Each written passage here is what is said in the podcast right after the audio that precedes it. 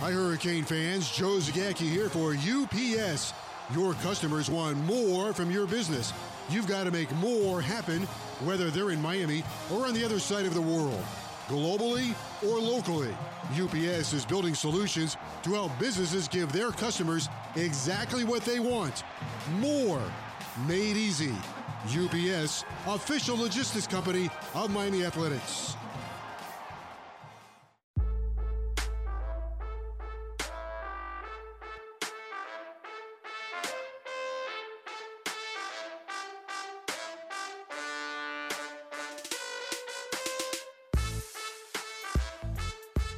Another edition of the Behind the U podcast and a familiar face, a recognizable name, someone I've known for quite a while, Gino Torretta, Heisman Trophy winner, joining us to tell his story. Gino, thank you.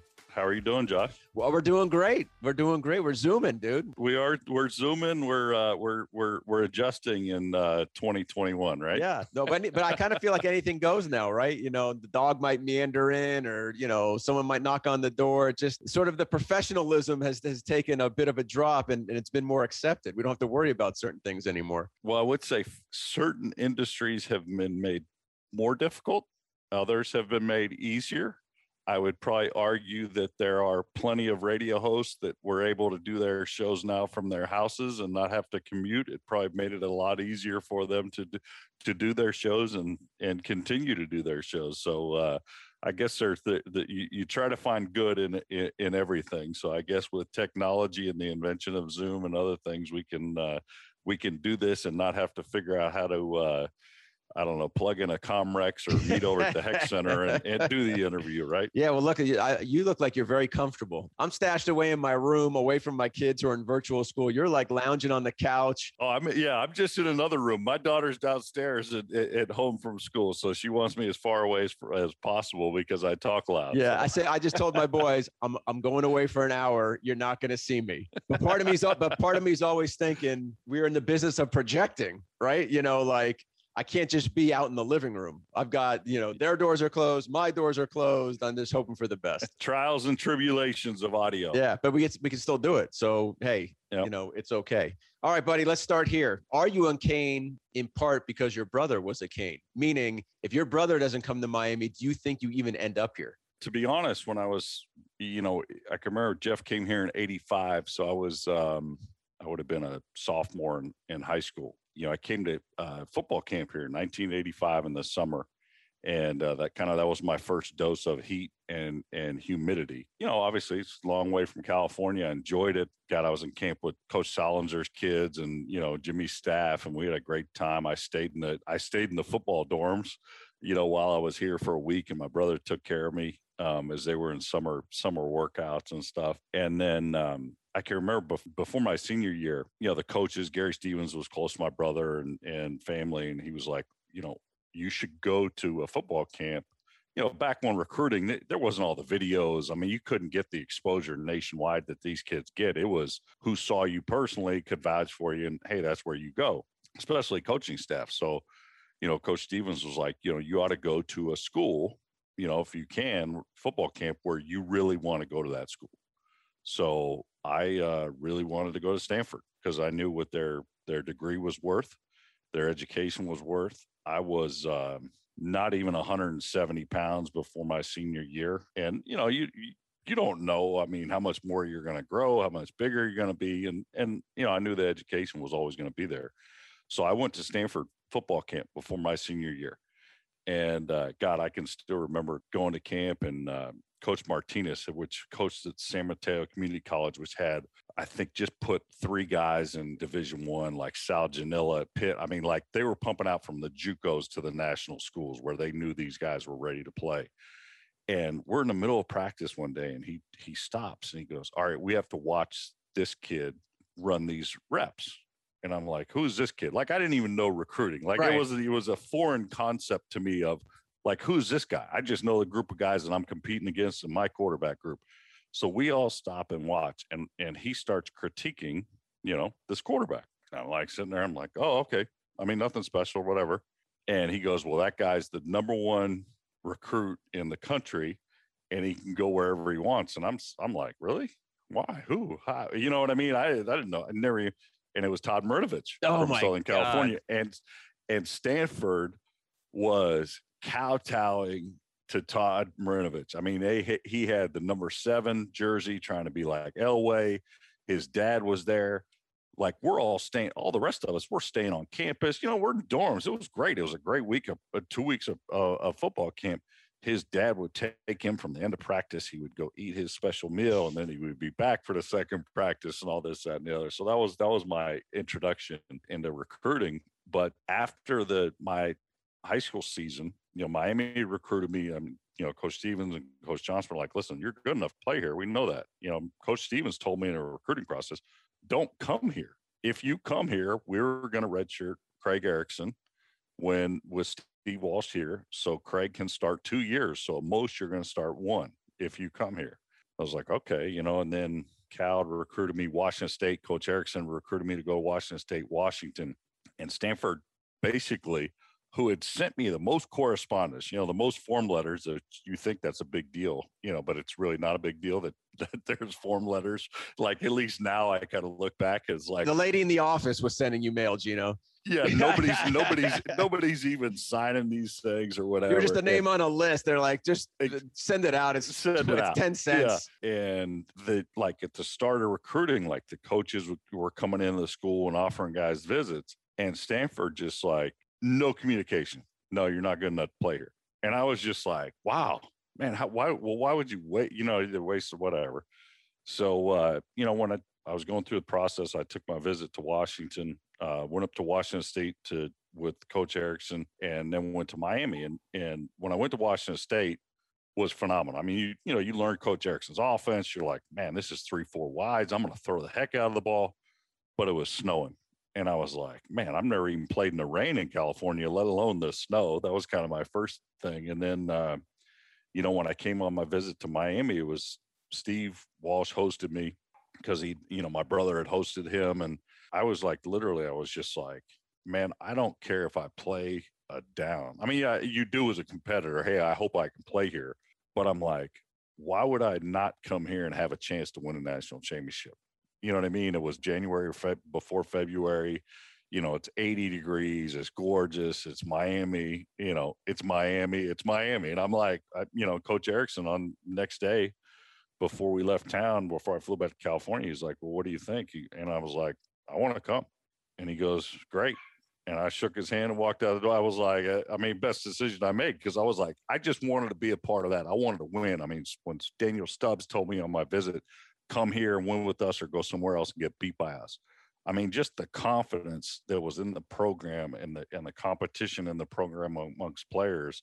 I was like, I just wanted to be a part of that because you, you know, the NFL, it's like you judge guys whether they win a, uh, a Super Bowl or not and to have that opportunity to go to have a chance to win a national championship and, and multiple national championships was was the reason I came. Whether that was probably because Jeff opened the door and came here and they knew me, you know what I mean? Right. They had seen me, um, and it's you know I was I was 17 when I got to college.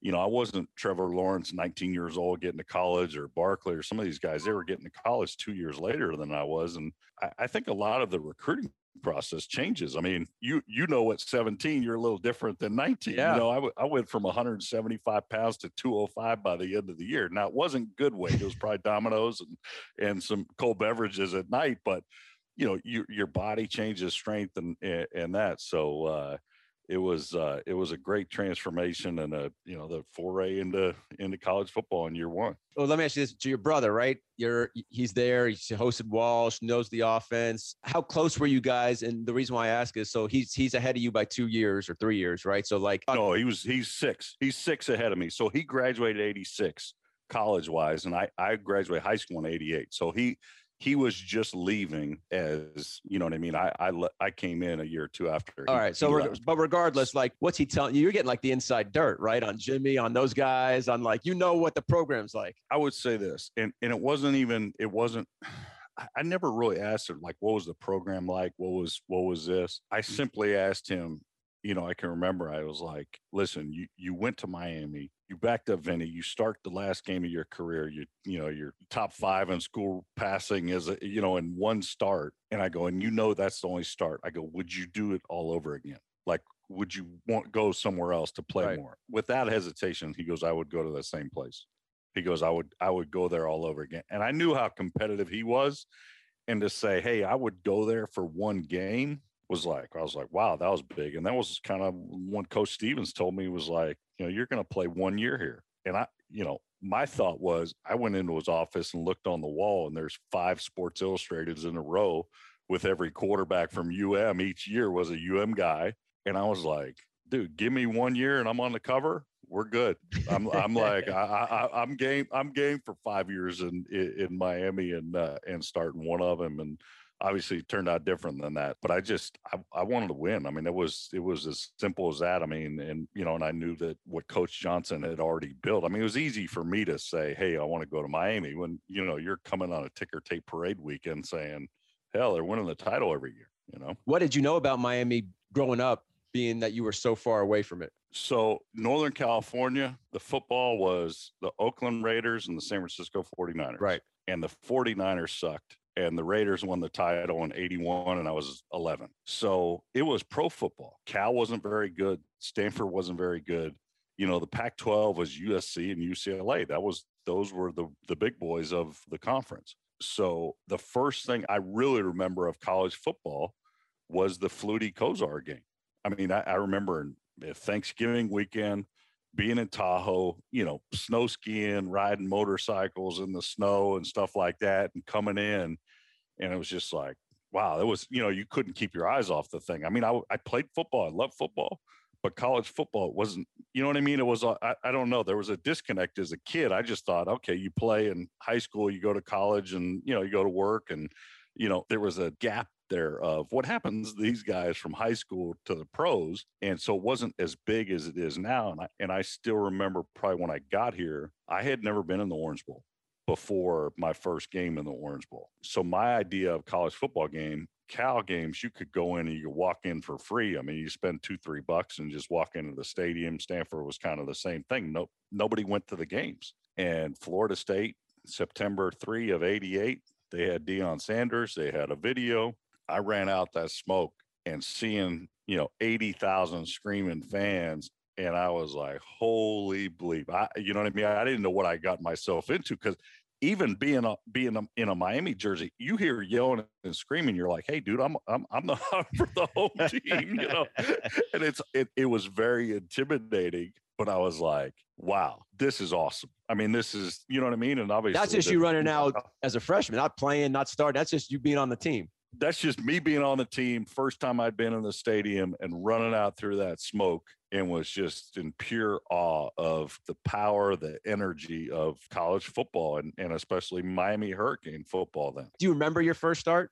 I, I would technically say my first start was my first major action was we went to Michigan State in 89. They were top 10 in the country. We were top three, I think, maybe two and we're going on the road. Michigan State had Percy Snow. They had a bunch of dudes. Car, uh, Carlos Jenkins from down here played with the Vikings with a bunch of years.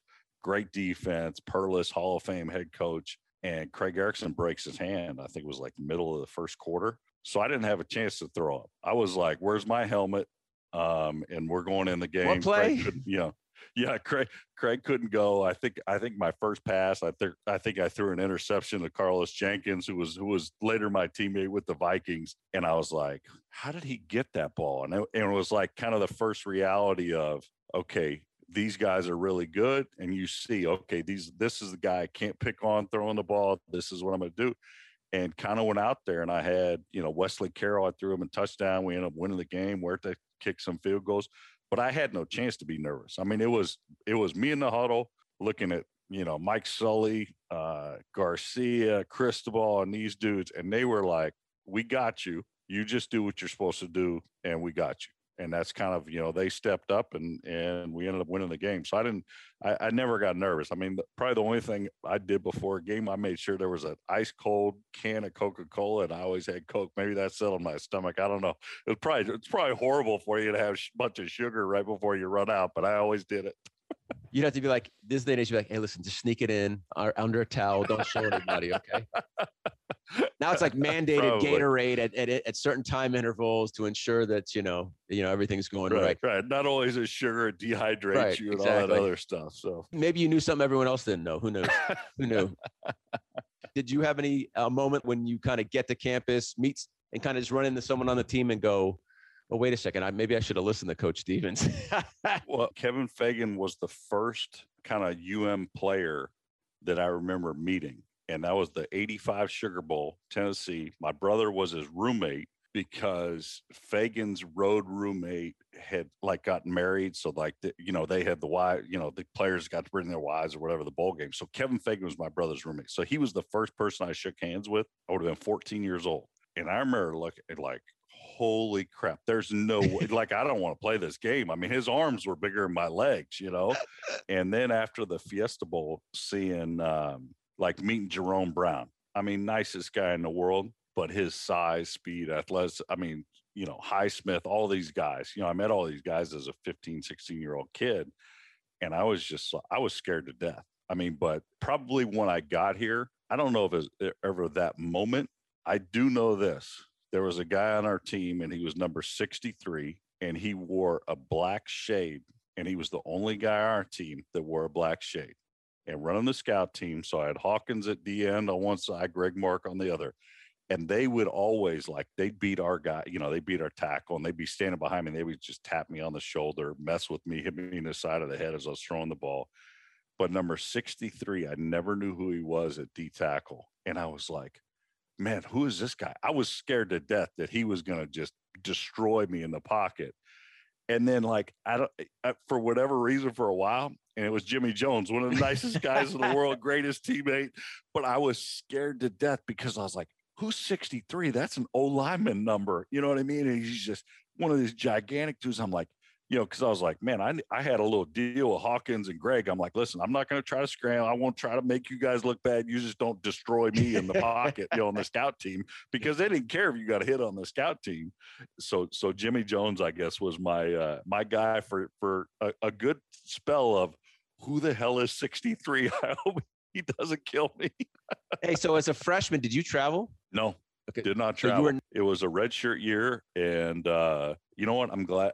I- mean, I, I'm glad I didn't because I had some great times. I mean, you got weekends off, and and that was your only time off was was away games because home games you were practicing and then Sunday practice and that. So uh, no, I did I did not travel. I stayed stayed at home. So I assume you watch Michigan, you watch Notre Dame, you you, watched them from afar, I imagine. Yes, watch Michigan. I I remember Michigan being in Palm Beach, one of my roommates' house, and we were watching it and being just at the start of the fourth quarter. We weren't going to win a national championship because we were losing to Michigan because we knew we weren't in a conference back then. You had no opportunity to Right. get in the playoff.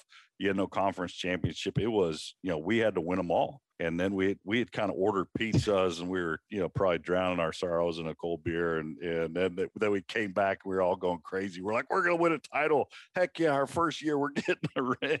So and then I remember Notre Dame, you know, still to this day, over and over watching that film with Gary Stevens after and going, How is this a fumble? You know, one guy says it's a fumble. The other guy says we turn it over on downs, and in Cleveland, Gary's gaining seven yards on fourth and four, and he's diving for the end zone. I mean, it was just terrible, terrible, uh, terrible game. It's remember how uh, all of us that are somehow connected to the program or a fan or been involved in it, Jimmy's been on it, the losses still stick out. Well, we did. I mean, hell, we only had five when I was there in five years. That's the only ones you remember. You you, you were expected to win. I know, but they're so, you know, the Fiesta Bowl wants it back, right? Notre Dame want it back. You probably want Alabama back to finish it, you know, back to back, right? They just stick out because they're right. They're few and far between and they were on such giant stages. Well, and, and think about it. I, I mean, every stage is giant now every week, but back then it was, man, Miami, you can only have like four or five games on national TV, and we were on four or five times a year. And it was like, who are these new guys? You know, they just won a championship in 83, 87. You know, this is like new kids on the block. Their school's 50 years younger than Michigan and Notre Dame. And uh, you got a bunch of guys that are out there dancing and and uh, you know so i guess that's where the love to hate them kind of uh, kind of started from. Yeah so you mentioned before uh, and i was actually curious about this if you had known dennis but you did know dennis because he recruited you. So you were you were you i guess even had a relationship with him right? At some way you said you were learned his offense and everything oh i was i was yeah i was i was close to uh to committing to washington state but I, like i said it was snowing josh. I, I mean snow's not good for quarterbacks especially guys from california well, the reason why I asked is that so when he gets hired, or you, you must, I mean, probably most people had no idea who. Right? The exact opposite. You don't know anything about college football being in the up north, Northern California. Now this guy from Northern California comes to be the head coach, and obviously information does not travel the way it travels today. But you were probably like, damn, this actually be good. This is gonna end up pretty good for me. So here's kind of where, where I was with that is, you know, when obviously you know, Jimmy decides to leave is, you know, it's disappointing and, you know, everybody's shocked. You're like, man, this is, you know, okay, it's change. And, you know, you're always afraid of the change. So when, when Sam had gone through the process and hired uh, Dennis, you know, players like, you know, everybody's like, well, I'm transferred. It, like at first, everybody's like, well, I'm anti who's ever coming in. I don't know who this guy is. Right. So Lamar Thomas and I came in together and Lamar Thomas at that point was booed at his high school graduation because he was from Gainesville and they wanted him to go to Florida. And he was like, no, I'm going to Miami to win a national championship. I'm not staying home. And so Lamar, I remember sitting with him and it was, you know, after they announced Dennis was coming in and he's like, I'm leaving. I go, what do you mean you're leaving? He goes, I'm going to transfer. I'm going to go back to Florida. Now, this is before social media. I think if with social media, it probably has uh, precipitated more guys transferring when there's coaching changes because I mean, I didn't keep in touch with Coach Arnold, who recruited me to, to, Washington State, but I knew who all these guys were that just got hired. So I remember sitting there with Lamar over in building 36 in the dorms. I said, Lamar, I said, you know, it's your decision. You're you're a big boy. I said, but I'm just going to tell you this. I said, Coach Erickson, I sat and watched film with him. I go, he runs three wide receivers on the field at all times, sometimes four, sometimes five. And I go, if you're going to tell me you're not one of the five best receivers on this team, then go ahead, transfer to Florida. And I just left it at that. And he was, you know, he kind of came back. He was like, what do you mean? I go, their offense is three wides every down coming from Jimmy Johnson, which was two backs, two wides, at most three wides so I, I, I don't know. I, I helped convince Lamar basically to stay because he wasn't even going to give, you know, give it a give it a chance. I mean, because guys were thinking, okay, I can transfer before second semester. I can get a spring ball in and learn an off a new offense and and go somewhere else in school. So you know, and he'll tell you that. He absolutely told me that. He basically said, "You said, hey, stupid. Do you know what kind of offense they run? You know, make up but there was, I mean, think about it, just the one back offense that basically is what everybody's running now with a RPO option. We didn't we didn't run the the the run pass option. It had never been seen east of the Mississippi. I mean, I'd say it's never been seen out of the Pac-12. People didn't run it because you had this kind of old school that, oh, that'll never survive. You'll never be able to win with one back. And then all of a sudden, it was like a perfect storm of Coach E comes to Miami you had all this speed, and now all of a sudden there's more speed on the field with that offense. I mean, teams didn't know they, you know, they didn't know how to adjust. They would try to, you know, they would try to blitz us quickly and try to get to the quarterback, and it didn't matter what they did. Right? We had an answer.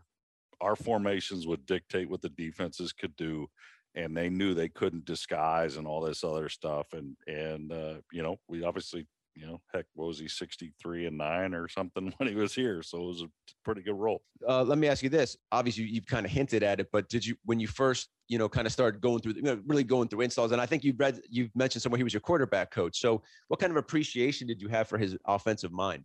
I always say this that coaching your quarterback is obviously it's most one of the most if not the most important position on the field but when the guys that's coaching your quarterbacks has actually put his hands on under center and had to make those decisions. Now, obviously, it was a long time before, but Coach E, he played the position, and I think that helps because to me, you know, when when you're coaching the quarterback position, the person that's out there on the field have to be has to be comfortable running the plays that they're given. And if they're not comfortable, the play's doomed from the start.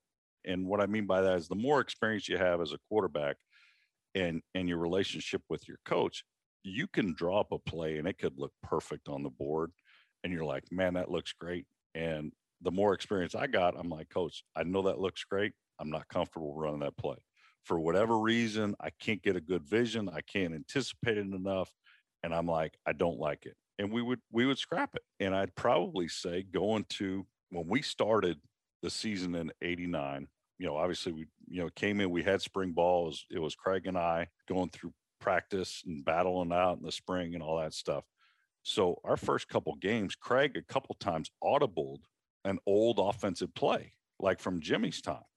You know, and hey, our offensive line, they were juniors and seniors, so they they knew they knew the protection, but you know, obviously, you know, kind of a mistake. And maybe it was Craig, hey, I, I know the, that offense more, and there's things I like there. And this, me, I was a fresh canvas. I didn't, you know, I knew what they did before in a two back offense, but I didn't know the offense. So I came in, I was like, all right, it's one back, and okay, this is what we're gonna do. If you if they do this, you do this. And just, you know, that's all I learned and all I knew at the time. So when Craig got hurt and I came out and we won Michigan State, we smoked Cincinnati like 56 to nothing. I had like three touchdowns in the first half. For second start, I broke the school record for passing through for 468 against uh, San Jose State. And the next game, East Carolina, Craig Craig came back. We split time, and they ended up starting. But I think it took Craig to watch to see, okay, if you just operate the offense exactly how he's teaching it, you know, just it, it was a, it was a lot more simple, the one back scheme that we were running than what Jimmy and and and Gary were running. I mean, there was a lot more protections. I mean, fine in an NFL scheme and having 70 yards a week to prepare, but in college, especially nowadays, I'd probably say that's why quarterbacks can get on the field faster. Is you know they simplify it as much. And i think it was it was simple and it took me having success for craig to kind of not push against the offense and to learn it and be more comfortable in running the offense. And i and i think that but a lot of it had to do i mean meeting with coach erickson i mean i had a great relationship with him. I mean we would we would battle at times definitely on the field. I mean he would he would get emotional I was less, emo- I wouldn't get emotional on the field, but I got emotional back if he kind of, you know, I, I mean, I can still remember if I threw a pick or, you know, something obviously is bad. I mean, you don't want to throw a, pick and, you, you know, you feel crappy about it. You know, you just gave the ball to the other team. but I can remember I would just walk by Coach Erickson, go sit on the bench. And, I, and Lamar and all those guys, and you could ask, they would be like, Gino, Gino, coach is yelling for you. I go, I know. When he calms down, he can come over here and we can discuss what happens. But there's, you know what I mean? You can't make good decisions emotionally. And and I think that I, you know, hey, there's a lot of pressure on the head coach. And I just, I got nothing. I'll go sit on a bench. When you calm down, we'll work it out. And we, I mean, it, it, you know, it can be probably the probably. I mean, nowadays you would see it. Florida State game, wide right one, and I'll give you an instance. We they'd come down to blitz and they were beating the hell out of us up front. We couldn't block them um, had no time to throw. I mean, it was just kind of rock 'em, sock 'em. I mean, you know, McGuire had a big game, but we couldn't, you know, we we weren't throwing the ball with success at all. And we had a play called. I called timeout because they'd come down the front. I couldn't audible. Called timeout. Come to the sidelines. I go back out there. We call a play. I start going through my cadence. They come down on another blitz. I knew we didn't have it blocked. I looked up there wasn't enough time to audible. There's like two seconds off the on the play clock. I get up, call timeout. Well, you know as well as I do how upset coaches are and fans when you call timeouts and you haven't run a play. And I remember Coach Erickson screaming at me on the sidelines. And I came right back at him. And, you know, obviously I can't say what I said, but I pointed to the 25 second clock and I go, I didn't have enough time to change the play. And by the time I walked from the hash to the sidelines, pat me on the head, good job. And we went out, you know, finished the drive and and and won the game. You know, I had a great relationship, but a lot of that was me being in meetings. I mean, he was in every one of my meetings, you know, and so there was no disconnect for what the head coach wanted to do and the offensive coordinator because he was the one sending sending us the plays and kind of going back and forth with either Coach Brad or Coach Olson on what we wanted to run offensively. So you were a blank canvas. Were you an instant believer? Like, were you like, oh man, this is I like this three wide, four wide, five wide, our speed versus anyone else. I've no one's really seen this. Like, yeah, this this will work. I was 13 of 16 in the first half against Cincinnati for 303 touchdowns. We're up 42 nothing and out. I was like, I'm in. I mean, like heck, I'm I'm in, and then breaking the school. I seriously, Josh. I mean, when I broke the school record for passing, I, I seriously thought to myself, I'm like, man, you beat Kosar's record, Walsh, Kelly, for all these guys. You threw more in your second start. I'm like, man, I thought I had this game whipped. I was like, this is this is easy stuff. So uh, yeah, I was all in a believer, and I was a believer too, but because you know listen, the quarterback's only as good as the other 10 guys around him on offense. And and we had a bunch of bunch of studs on offense. How do you think Dennis should be remembered? I know because I, I, feel like a lot of times we talk about coaches at Miami, Jimmy's, you know, Howard, and rightfully so, Jimmy and Dennis sometimes gets glossed over, even though, you know, you mentioned his record before and he's he's got two titles. I would say he should be remembered as the most successful Miami Hurricane coach in the history, which he is the most successful Hurricane coach in history. I think his his winning record is the best. Uh, he won two national championships. Like I say, when I was here, I thought we should have played for five championships. We won two, lost one my last year. But uh, I, I, I, think that, uh, you know, what he did at that time, I don't think there's any question he should be remembered, you know, at that level or above. And I think that, you know, Jimmy and Howard were, you know, listen, they know how hard it is to win a national championship and and to do it two times I would fully expect them to, you know, consider Coach Erickson their peer as success here. Hi, Hurricane fans. Joe Zagacki here for UPS. Your customers want more from your business. You've got to make more happen, whether they're in Miami or on the other side of the world. Globally or locally, UPS is building solutions to help businesses give their customers exactly what they want more made easy. UPS, official logistics company of Miami Athletics. Do I have this right? Was your third or fourth start? Did you start on the road at, at, at FSU? So that would have been, yeah, that would have been my third. Correct. That would have been my third st- third start. All right. So could we maybe yeah. maybe had a little stomach gurgles going on there? Maybe not a full wash, but like no at night tally. Know, no, you were good. Well, first off, since 1988, I'd never been in the Orange Bowl. 1989, I'd never been in Doak Campbell, so I didn't. You know what I mean? I'd go into a visiting stadiums. It was whatever. It's a. It was you know, a stadium. I didn't. I didn't. uh you know, I, I don't think I really got maybe the adversarial nature of the tradition of and the rivalry of of Florida State. How many hits did it take until you got it? Uh, well, I, you know, in normal Torretta fashion, I threw a pick on my first play of Michigan State. I think I threw a pick on my first play of uh, of the Florida State game in in '89. You walked uh, right past them. You know, it was it was it was a dumb play. Yeah. Well, first off, we went deep. We went sent four verticals the first play. And I'm like, okay, but I got pressured. I flushed out and I tried to force it to uh, Wesley Carroll down the middle of the field. And forcing the ball down the middle of the field is never a good idea. So I came to the sidelines. at all. I said, I made a mistake. I was like, all right. So, you know, we, we come back. I proceed to throw three more. We're, I was four picks in and we're 10, score tied 10 10. But there wasn't a point in time of that that I was like, I wasn't still going to be aggressive, run the offense. Hey, if they made some plays, they made some plays, and and and, that is what it is. And we got the ball, start of the second half. We made some adjustments, marched right down the field. We get inside the one yard line, hand the ball off to Shannon Crowell, tries to jump over the top, and he throws the ball as he's jumping. They recover it on the one. I think a 50 yard pass play the next play and they went 99 and scored. We ended up never catching them. They ended up winning 24 to 10 but I didn't make any more. I didn't throw any more picks in the second half. It was it was. uh I learned more so, and I knew. I mean, listen, my brother every week preparation. Hey, treat that ball like gold. Treat that ball like gold, and you learn.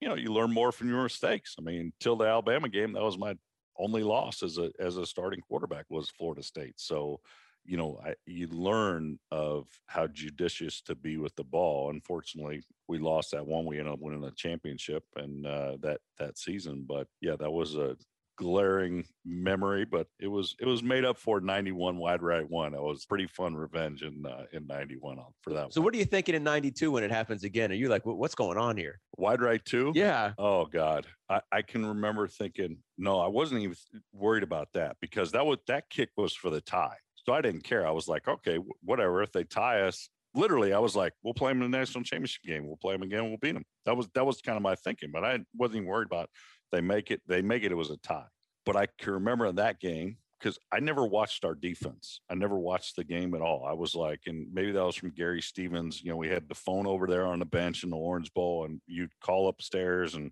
all right, this is what we're going to run. This is what I saw, and getting prepared for the next drive. So I went, sat down on the bench at the start of the game, and I can just remember the kick when a ball kicks by, and I kind, you know, kind of like this, and I you can just see feet under feet, you know. And when Vanover went, you know, whatever, 98, 100 yards, and I was like, damn, this game is tough enough as it is. We just spotted them seven points, and now we got to come back from that. That's kind of what I thought. I remember thinking that, and at the end of the game, thinking, whatever, it's for a tie. I don't really care. You know, if they tie, we'll we'll kick their ass in the bowl game and and win a championship, whatever. Yeah.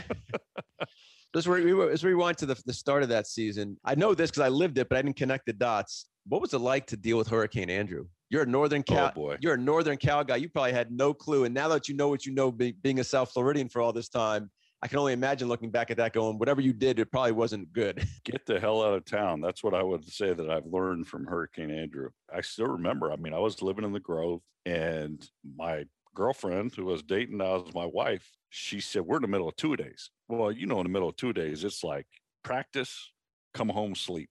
Practice, come home, sleep. So you don't turn on the TV, or anything. And I still remember. I, I- you know, and she goes, well, "What? Do, what's your guys' plan for the hurricane?" And I was like, "What are you talking about?" And she goes, there's a huge storm. CNN says there's a significant chance that it's going to hit Miami if it doesn't turn. And I was like, really? So I turn on the news and then I see that and I was like, wow. So I call the trainer, I call Andy Clary and I'm like, hey, what's our plan? I'm like, I'm living in the Grove. I'm like on the water. I'm like, dude, they're saying like 15, you know, foot seawall. I'm like, we're going to be underwater. You know, I'm like, we got to have a plan here. We're trying to get ready for camp. Where, what are we doing? And and I still remember him saying, "Well, we got to just see if it's just a little high winds." First. and I'm like, scratch, I'm scratching my head, Josh, going, you know, I'm not a meteorologist, but Bryan Norcross, you know, unfortunately, he's world famous now because of that storm and preparing us. But when that guy's saying 250 mile an hour winds and people will die in South Florida, I go, this isn't just high winds. And I can remember then I called Coach Arnold and I said, Coach, same thing. And they were like, well, I guess we just got to batten down the hatches. Like, what a great coach line for a Hurricane. yeah. I just got to batten down the hatches. so I so I'm like I'm like okay coach I live on the water I'm like do I put stuff in my car and bring it to practice and then we're just driving somewhere or what are we doing? So we were supposed to have a scrimmage Saturday. Supposed to hit that night three or four in the morning right? So later later that day. And there was you know uh, when we used to scrimmage at Green Tree and there was the the trailers with the snow cones you know because the fans came out and watched us there was all that stuff. All that stuff was on our practice field. We came into practice saturday morning and i can remember them finally now those coaches listen they're from northwest of the us they, they didn't know they didn't know what a hurricane was and so they called we called a team meeting and we said okay scrimmage is canceled and i was like wow thanks, Captain Obvious. We're not going to scrimmage. There's a there's a hurricane barreling down at us, and you know practice is canceled. See you on Tuesday. And I was like, "What do you mean see us on Tuesday? Where are we going?" Basically, it was like every man for himself, and it was like we were leaving the Hecht Center you know, I'm like, hey, we need ice. I, like, I grab one of the Gatorade containers. I'm filling it in the ice bucket. I'm taking like powdered Gatorade. It was like, you know, uh, you know, pure pandemonium. It, it, like leaving the Hecht Center, and got. I'm like, well, what are we doing? And I was like, one of my roommates from Palm Beach. I'm like, hell, I'm not. I don't want to be here. Let's go to your parents' house. So we literally got in a car, and you know, me and two roommates, we drove to Palm Beach. I mean, Barrow went to Homestead where it hit. I mean, uh, you know, I, I, can remember the coaches, they just went to their houses in Pinecrest. And I can remember being in Palm Beach and there was really nothing. I'm like, okay, well, hopefully we dodged a bullet. You know, not really knowing. I mean, hell, you know, you don't know a hurricane's going to hit. Basically, you have what you have on, and that's kind of it. If the, if the storm destroys your place, and I can remember coming back into town from Palm Beach, you know, and driving in, and I was like, there was multiple boats on Bayshore, like they were driving down the road as cars. There was boats that were like their sail masts were leaning up against street lights, like they were stopped at the intersection. It was where I learned why there are cement road signs in South Florida because you could be driving down US one. I mean, the National Guard was all over. You couldn't really get to campus. You had to show your IDs. Hey, I'm going. And I mean, I, I remember Grand Avenue and US one and going, wait a sec, this is Grand Avenue and US one, isn't it? And and the only thing you knew were those cement blocks on the on the side of the road of going, okay, this is Grand, this is the street. I mean, you you it was completely unrecognizable as as a community. And I remember coming to town, I'm like, all right, what are we doing now? And, and miss, you know, you miss three days in the middle of two days that we're thinking like, man, we're way behind. We just won a national championship. And, you know, we got a game, you know, I was a top 25 team. We're going to go on the road. We're missing practice. And basically, they said, get enough stuff. Basically, we're going to NFL training camp. We're going to Vero Beach and we're going to practice on the Dodgertown baseball fields. And we went up to, to Vero Beach and uh, started off our season. And then kind of it was, you know, the community came behind us. God, I can remember the, you know, there was the student section in the, in the open and the Orange Bowl and the entire section next to it was our national guard members that were working the you know working down here for the community and trying to help with the cleanup but it was just you know got our coaches not only had their houses destroyed our you know my teammates had their houses destroyed and this you know still that storm what was it, a couple years ago was supposed to hit right here and we kind of got a glancing blow i mean i was scared to death and i was sitting there thinking like man i went through hurricane andrew and never felt like this and that was like way worse but i I guess with age comes uh, some wiseness of exactly the risk of, of what the hell's you know barreling down at you. So that was kind of the the start of our season, and it was I think the rallying point of the whole community. I mean, the whole community was behind us, whether you were Gators or Seminoles down here living. I mean, everybody. We, we were the the one day reprieve of having to clean up the the mess that uh, that the storm had just destroyed the city. How much did you guys talk or discuss, desire winning another one.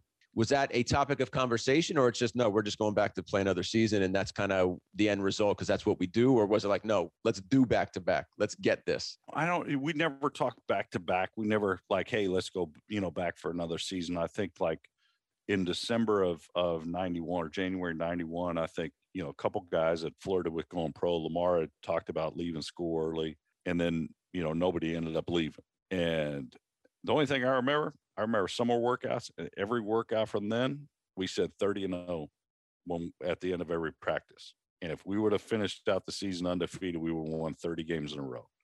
And that was that was all from Coach Raw, our strength coach, because he was like, okay, we just won 12. We had won, you know, we'd won the last six games in in 90 when we smoked Texas in the Cotton Bowl.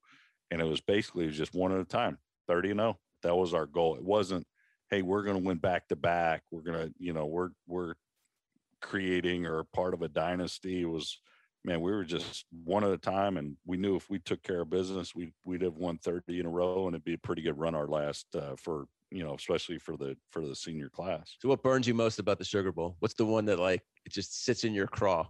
You know, it's going to that game, and I can remember as we prepared for it, I'm like, man, they're damn good you know, I can remember seeing their personnel and this and, you know, and just seeing people were like, oh, we're, yeah, I mean, we were almost two touchdown favorites into this game. And I'm just like, okay, you don't get to a national championship where you're a two touchdown favorite. Now, I will say this going to Nebraska felt completely different because I was like, they've never seen the one back offense like we're gonna, we're gonna put on them. But I knew watching watching the Gator offense, which with Spurrier's kind of started running that with Shane and and that, I'm like, man, these guys got some players and know, it ends up being what they have four or five guys going the top three rounds. They had two top ten picks on the on the defensive front that we couldn't block. I, I just think it was a situation we started out and it wasn't a good start. I think we turned the ball over a couple, you know, Mara fumbled a ball or something, and I threw, you know, pick or two, and we couldn't have that. We had to play, you know, I think everybody was thinking they had to play their best game. I think we had to play our best game in in that, and and we didn't play our our best game offensively. I think thought we we made some great plays, but it was almost like we'd make great plays and we'd get down, and then we'd make a stupid mistake and turn the ball over. And you know, it was kind of things like that, and just and it just killed us. And then our defense probably got tired. I mean, I think they had 300 yards rushing on us by at, at that point in time. You know, and it was just you know, I remember thinking, you know, I'd been in that Sugar Bowl three times. I mean, I was there in Tennessee when they, you know, when they beat us, and then that probably had a chance for a title there. The '89 game against Bama, and then the '92 game against Bama. I mean, it's it's an unfair environment for anybody but the SEC team, and uh, you know you you learn about the the history of Alabama football real real fast when you uh, you know when you lose to them. They forget their history when you beat them. But uh, I, I just think it was just we we didn't play our best game, and that's like to me watching a championship game. Like I always root for these kids. I hope they have their best game. Whoever you know whoever wins wins. I just hope they have their best game, and it's not like hey, well you guys played like you know what or you or you particularly played like you know what else you'd won the game now I could have played better. I think, you know, and I, think I could have played great. And I'm not sure we would have won the game because they were, they were that good. And I think if you look back, it's like, what were the people thinking of, of, you know, saying, Hey, we were going to just destroy them because what, what we were, what we, you know, the amount of draft picks we had, and we had draft picks was not anywhere near what they had on their team. Uh, how many awards you win that year? I don't. I lost track. Like every award, 10. Everyone, everyone that I was eligible for. Do you have the trophies? I do have. I, actually, I have my Heisman. The rest of them are at my mom's house, and I should and I should should get them. But yes, who was I talking about? That someone else on this podcast. Oh, Dan Morgan. Same thing. I can't remember what trophy. He has one trophy, and everyone else is with his mom and dad. Like he's like, I don't know where they are. I probably need to find them. Oh, they're no, they're at my. You know, my mom's got them. I mean, they were they were displayed when you know when when I won them all and and that. But like the, the Davy O'Brien, Johnny Unitas, uh, Maxwell, Walter Camp. The first one I won was the Walter Camp. You know, the the Walter Camp people came down and and announced it in in Coral Gables in the in the team meeting room. The season was over. Obviously, you know, we hadn't played the bowl game, but the season was over and that was kind of the first you know guys would give me grief about hey you're going to win the heisman. Obviously you don't know and hey it's you know whatever you're going through the season just trying to do what you can. And i remember when i won that award and one of the walter camp representatives said you realize that you know the guy that wins this award like 99.9% of the time has won the heisman trophy and i was like really? It's like okay so i guess that improves my chances you know and and and at that kind of at that point i realized i was like wow this could be you know I, I, I couldn't do anything at that point. I was done done playing the regular season, but that was where I thought I was like, wow, this is this is awesome. And and, and you know, it's just credit to you know my teammates and and uh, guys that you know guys I play with on both sides of the ball. I mean, hell, our defense only gave up you know less than ten points a game that year. We struggled. Hell, we beat Arizona eight seven you know, in a, in a, in a game. I was like, I mean, wait, was that right? You know, I had to like look at this, look at the box score and be like, is that a typo? No, that's right. It was extra in it. It was extra innings, Josh. I mean, we had to, we had to bring in a reliever to, to, to, to close it. So uh, yeah, they missed like a 52 yarder that, uh, that would have beaten us in the, in the middle of that streak. But yeah, those are, those are all obviously the awards are all great memories, but you know, the best memories of the, you know, guys and my teammates that, you know, the young guys like Sapp and you know helping them win a championship, or the guys I came into school with five years earlier, Spencer and Lamar and, and Mario Cristobal and Michael Barrow, Darren Smith, Armstead, all those guys that we came into school together and knowing how much, you know, how much, how hard we worked out on the practice field to, to have that success and, and be rewarded at the end of it. So I'll know, I know this, you know this generationally. I'm not sure how many people know this. I think you're going to laugh when I ask it. I want you to tell me the first thing that went through your head when you saw the Ruthless Posse poster. Was was which one was that? The track one? No, this is the one I Or- saw. or The, the- one in, on the horses, I think. Okay, so I don't know if they ever made a poster with Oh, that. there's an image of it. Um, I there's an image of it Yes, floating around yes, the internet. That was that was where they, hankies, hankies around the neck, cowboy they, hats they on. took my receivers. Yeah, they took Lamar, Kevin Williams, uh, Daryl Spencer, and Horace Copeland, put them on horses, and and they were already they had nicknamed themselves the Ruthless Posse.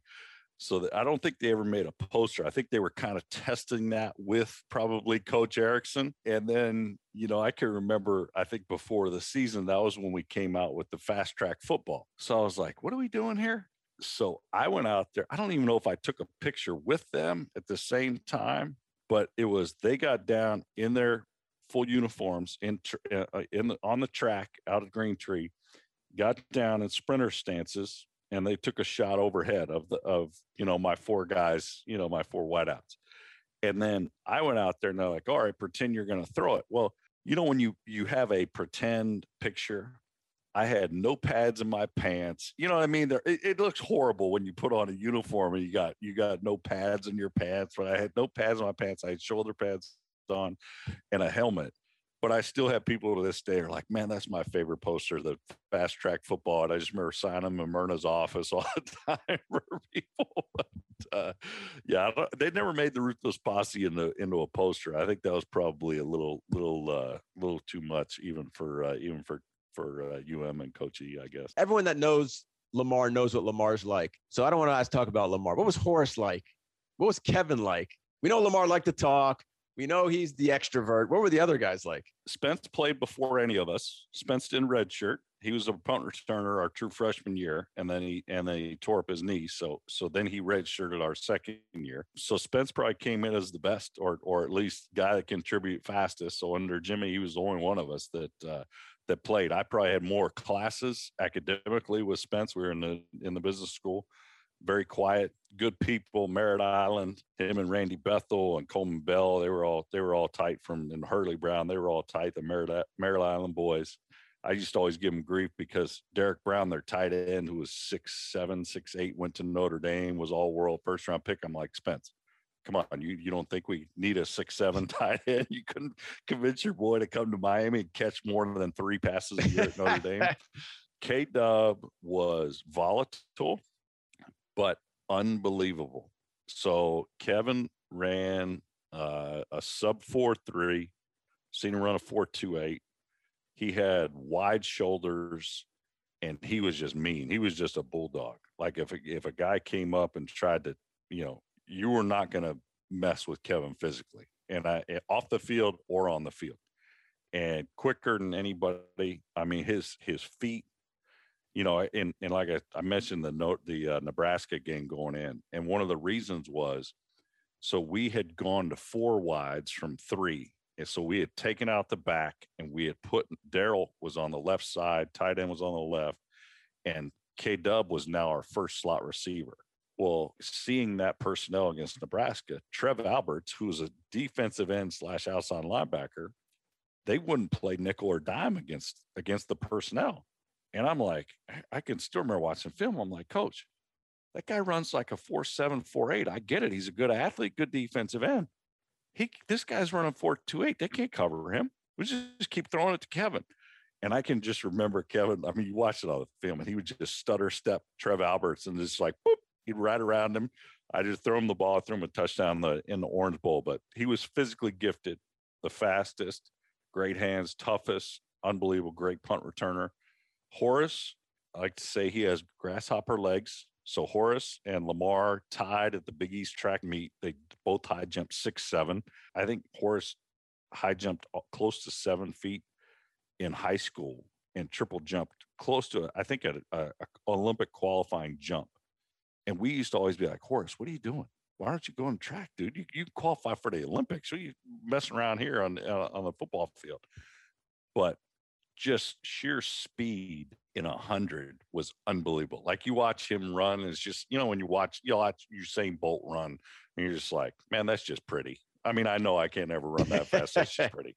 And, and you watch High C run, and it was it was that because his legs, I mean, he his legs were probably you know up to his chest, and it was just the long stride. Once he he wasn't the fastest forty guy. Now I say that, and he still ran a four three, but he would dust all those guys in a hundred because once he once he got the rotation, of those long legs, and he worked like hell on his hand. But nice, I mean, I'd I'd go to battle with any one of those dudes, and if they called me right now, I'd I'd be at their door if they needed help. They were as good as you could get, and as teammates, and uh, and just you know love them all. But but Heisey was uh, physically I, I, guess all around fit, you know, track and all that stuff. He was uh, he was unbelievable. On the uh, roster, it says Sapp came in as a tight end. Is that true? Yes. Did he actually take any reps as a tight end as a as a freshman player? So I will say to this: Warren Sapp was the only player I played with in five years that could have started both ways for us. And there is no ifs, ands, or buts about that. So Warren came in, I think he was number 84. And let's say he was 250, 260 at the time. Ran a 4 8 had some of the best hands on the team.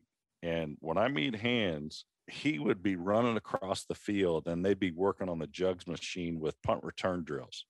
I mean, he'd catch the ball, punt, he'd catch the ball backwards. It didn't matter. I still to this day, I'm like, Warren, you could have started both ways. Basically, he was sat down by Coach Karmelowicz and Ed Orgeron. And he said, you know, that's cute. You can play tight end. You can be, you know, a pretty good player. Uh, we just had the first pick of the draft. Russell Maryland. And they were like, you can be that type of player, defensive tackle. And they convinced him. I mean, think about that. It convinced him and he redshirted. They didn't even play. He redshirted as a freshman. I mean, we could have, he could have played tight end his true freshman year for us. There's, there, there's no doubt in my mind. And I still tell people that because, uh, you know, people think, well, a receiver could have played DB or DB could also play receiver. No, that dude could have played D tackle and he could have played tight end for us and he would have had success at both of those positions because when he was 280 290 and he was still running 4-8 i mean he was he was an unbelievable athlete great ball skills smart could get in guys you know obviously he can he can talk he can get guys head. He wasn't emotional during a game but man he could get guys and he could get guys to make mistakes he could talk the talk and walk the walk. That's what that's what I say. But yeah, he he could have played both ways, and he was the only guy that I say at Miami that, that could have done it when I was there. You got any good Brian Forte stories? Ah, this is just nice 280 ZX. He had a nice car when he was here. You know, I, I, I will say this is the battle for this for the quarterback was, you know, I can remember thinking so so think about this. I threw for 1,200 yards as a redshirt freshman. We had won three. I was three and one as a starting quarterback and went back to the bench for a whole season. And I'm like, you know, in today's day and age, I would have probably left. You know, I would have been like, okay, I've shown what I can do in Division One level. What school wants me? I'll I'll go. You know, I didn't want to sit. I was like, man, I, I I'm good enough to play. If I can play at Miami, I can play anywhere in the country. But anyway, so you know, sit the bench. We recruit Forte, and uh, you know, he comes in and I don't know what he's told. He's promised he can start or or whatever. I'm like, I I've never really considered. I was like, whatever. These guys come after me. I'm they're gonna be sitting the bench until I'm done. I can remember going through the the summer and what the media was building up. And I mean, Josh remember throwing at least 400 passes a day. And when you throw 400 passes a day, my the tips of my fingers were bleeding during practice like I literally used to have to take tape and put it, and it's terrible because when you put tape at the ends of your fingers, you can't really feel the ball. You can't feel it come off. So, you know, it's not the greatest thing in the world. And I can remember Eddie Gran was our GA. And I remember, I mean, like coming, you know, just sitting there and wearing warm ups. I'm like, dude, like Coach Erickson's like, this is an open battle. I'm like, I get competition, but I'm like, dude, I already had success here. I already set the school record for passing. How how is this? I'm I'm on equal playing field with a kid that's out of high school, has never played. Eddie Gran talked me down off the ledge a lot in practice. He's like, don't worry. He goes, I know what's being said behind closed doors because what was being said in the open doors was more of so Brian wouldn't transfer because you know you don't want to go into the start of the season. Hey, we got a starting quarterback is Gino and Frank Costa is just here out of high school. Now he's all of a sudden going to be the backup. That's what Coach Erickson was thinking going in, you know, at least through the summer. And uh, so they didn't name the starter. Heck, it was might have been 10 days from the start of uh, the first game. And it was it was long enough, let me put it this way, it was long enough for me to barely get some calluses on the tips of my fingers and not have to take my fingers up for uh, for practice anymore. You also played with some interesting dudes Rohan Marley. I might, might, I only got two, but I, of course, Dwayne Johnson. Maybe you got more, but like, hey, here we go. See, fun, fun Zoom moments. My my German Shepherd Sage wants to wants to join in. She loves she loves the interviews. Oh She'll yeah, sit here yeah. at attention. Will she bark? Will she bark at Rohan Marley? Interesting or Oh, not? love love love Rohan. Love Rohan. I'll give you my Rohan Marley story. So we were a summer of uh, you know, start of you know training camp. Let me just intercede because I went to high school with Rohan. I imagine the first time you saw him, you were probably like, "Really? No, I'll tell you the first time I saw him because I didn't know who he was. So we have uh, summer practice. Well, back then the, the veterans didn't show up. The freshmen had been there five days. They'd already gotten the hell beat out of them. They'd been run into the ground, and all of a sudden the veterans come in for practice. I think it was called 960 was the dining hall close to the off the intramural fields because our training table was closed during the summer. It was only open when the, once all the students got back, so we got to use 960 was our dining hall. So we show up in the middle of the day. I think they had had morning practice. The freshmen, we were supposed to come in for afternoon practice. So go through the mess hall. I'm sitting there. Kid walks in and he's got a big brick phone, the like the first cell phones made. And he's like sitting there, blah, blah, talking on the phone. And I'm just like, wow, that's interesting. Okay. So then I, you know, go through the line and then like sit down. We're just BSing before going out, going over to the watch film and start afternoon practice. Then all of a sudden, all these other guys are using the phone, and I'm like, man, I, I, I so I was like, man, I think cell phones back then were like 52 cents a minute. I'm like, damn, that phone bill is gonna be pricey. Who the hell's paying that bill? Who is that? And they're like, that's Rohan Marley. I go, who's Rohan Marley? He goes, they're like, you ever heard of Bob Marley? And I'm like, yeah, that's his son. And I was like, oh, okay. And then Coach Arnold, who was our, you know, my tight, who recruited me out of high school, our tight ends coach, special team coach, you know, and and he goes, when Rohan Marley came to football camp at the, and he stayed on campus. Now he's a Miami kid. He stays on campus for football camp. He checked in with like a 60 inch TV screen. Now, this was back when, you know, those big old TVs, Right. how heavy they were. He checks in with like 60 inch TV, a Sega game set. You know what I mean? And he was like party with the boys, all this stuff. And I was just like, I was dying laughing. I go, I just shaking my head. And then, you know, he comes, he nice, I mean, hard, hard worker. You know, I don't want to say he overachieved. He achieved for, you know, he was five nine. He played like he was six four. I mean, he he had just pure disregard for himself and his opponent's body. And just, I mean, he was until you, he was knocked out out of a game, he was just a thousand miles an hour. But I mean, greatest guy in the world, most generous. He had a car, he had, you know, a fast motorcycle. I mean, he had teammates that wrecked a motorcycle. I don't know. Some someone probably got in fender benders with the car. He would still, hey, you need a car here. Go ahead, go over to Wendy's and get a burger. You know, he was he was one of the most generous people and and uh no he's awesome man his his smile and his laugh i mean heck if you went to high school Yeah. with him i mean all to do he's always if you're ever around him you can't not be happy i mean he's awesome When was the last time you seen Dwayne Johnson?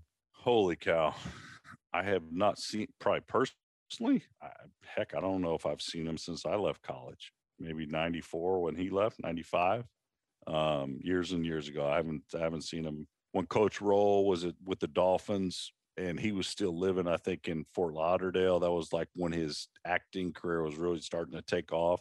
He would still go and like work out with the dolphins on the dolphins at the dolphins facility and stuff but i haven't seen him god in uh in years So when I said interesting dudes, you laughed. So was, did someone else come to mind? I, I mean, there's probably stories about everybody. I mean, I you know, I think we were all we were all pretty interesting. I mean, to come from a diverse a background as as we all came through, and to come together like we were brothers and still be brothers to this day.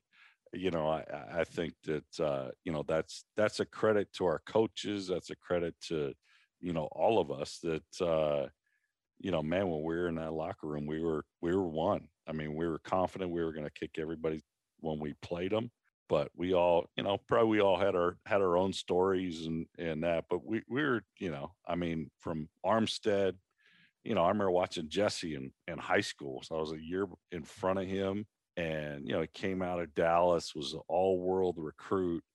And I remember it was a big deal. He had to have number one. And I'm like, who the hell is this kid? You know what I mean? He's going to come in here and dictate what number he gets. I mean, you get what you get when you come to come to Miami.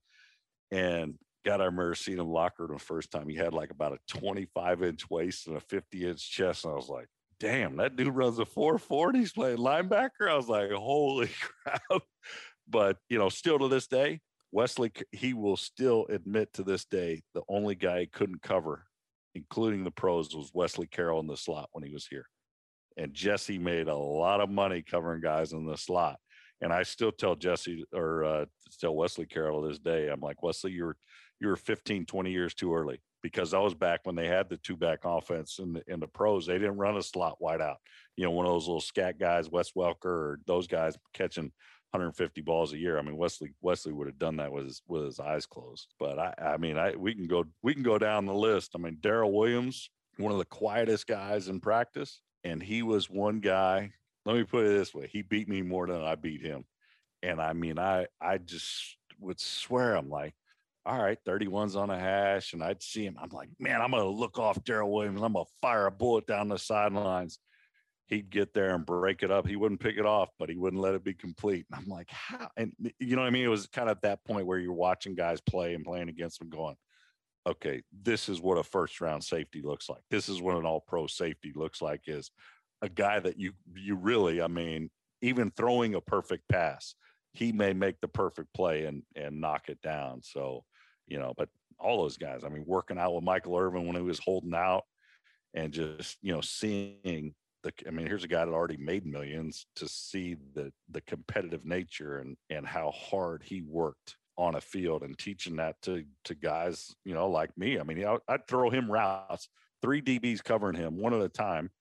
He kept running me the ball back going, You're all right. I'm like, dude, all I'm doing is dropping back and throwing the ball. You're the one running routes every play. I'm like, you're the one that's supposed to get tired, not me. You know, I mean, heck, we can go down a list. I mean, Alonzo and in college, I mean, obviously meeting him and 15, 16 years old at Fiesta Bowl. Jerome Brown, one of the nicest people you'd ever meet, rest his soul. But a lot of lot of great memories, a lot of lot of lot of stories, but all uh, all good. If they're bad, we can't tell them, right? All right, Gino, man, you've been great. Thank you so much. I appreciate the time. Obviously, it's always good seeing you, buddy, and uh, I'm sure everyone will love listening to this. Thanks for doing it. Anytime, Josh. All right, buddy. Thank you, sir.